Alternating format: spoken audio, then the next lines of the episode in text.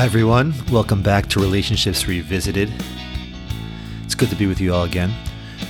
Today's episode is going to be a couples episode where we discuss more about the survival nature of the animal soul and how it kind of gets stuck because it really does need attachment. It needs connection. It doesn't do well alone. It gets overwhelmed by fear being a human being in a chaotic world is just too much, and connection makes sense at its survival level.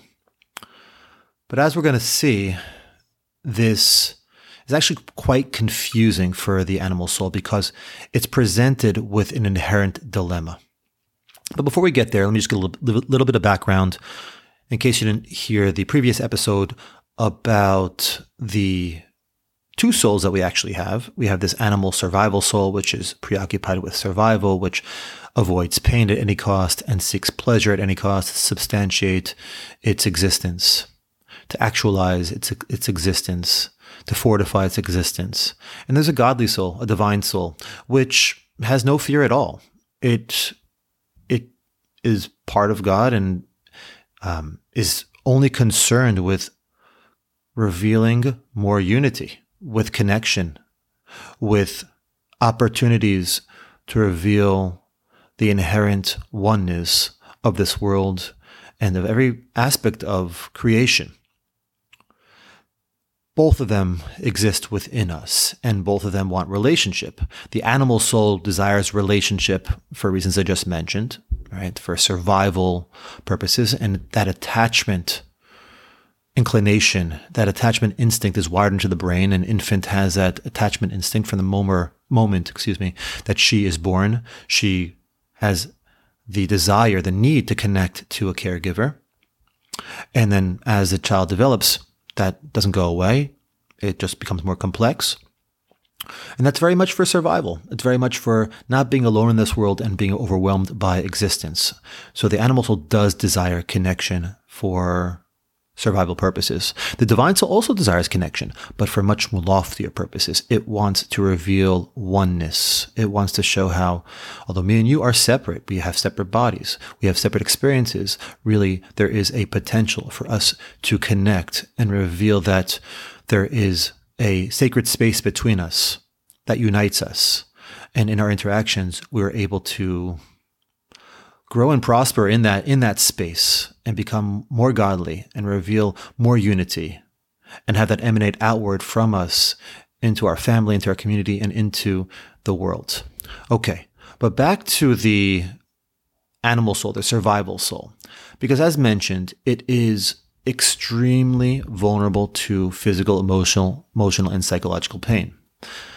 It, it, it thinks in terms of avoiding pain and maximizing pleasure Okay. So when it comes to attachment, like we said, it's wired for attachment and connection. It is much more vulnerable to be alone and isolated. Relationships make sense to it at that level.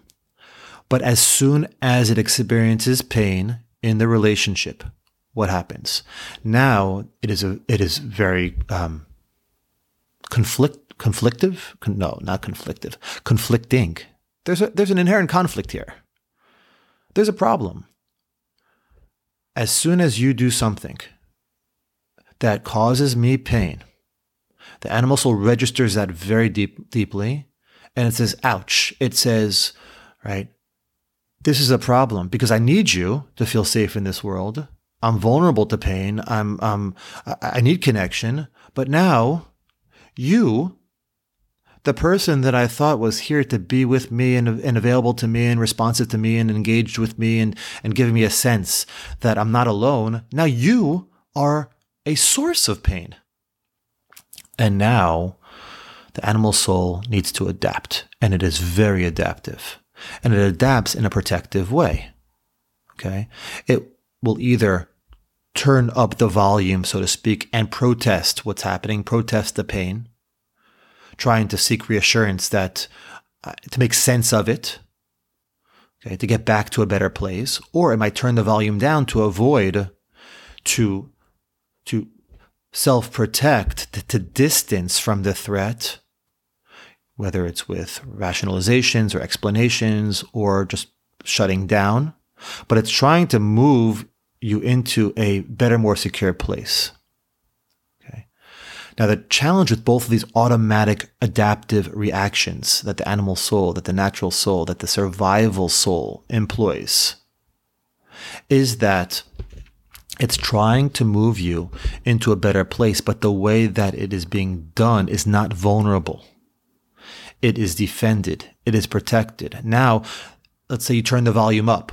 So you're trying to to get more information to see uh, to see is this person are you uh, safe for me? Is this person can I can I do, do I really know you?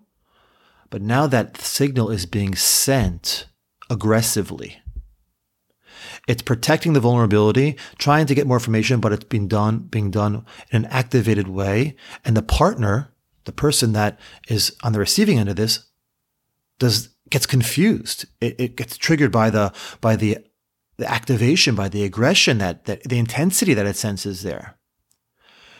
Does not hear any vulnerable need. Does not hear I'm scared. Does not hear that I'm I'm feeling all alone. It hears that I'm apparently I'm doing something really bad to make you so upset.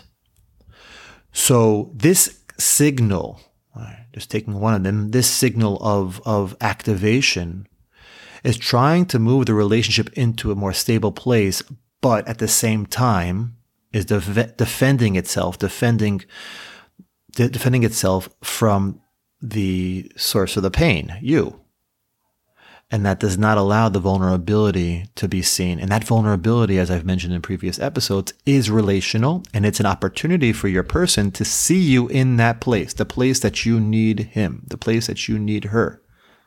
Right? Putting out a welcome mat, opening a window to connecting to you. That's what you really need.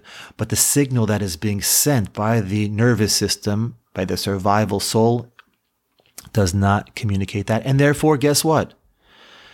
It does not work. Again, it does not work. The survival soul does not have what is needed here.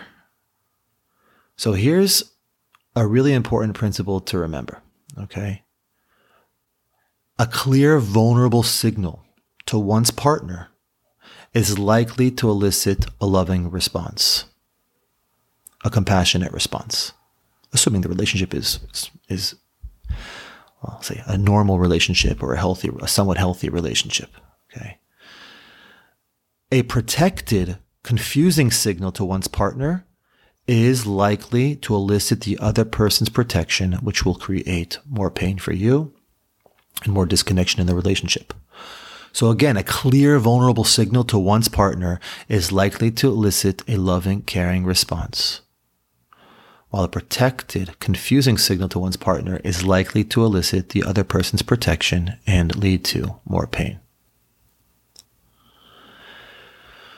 So the godly soul, right, needs to step in here.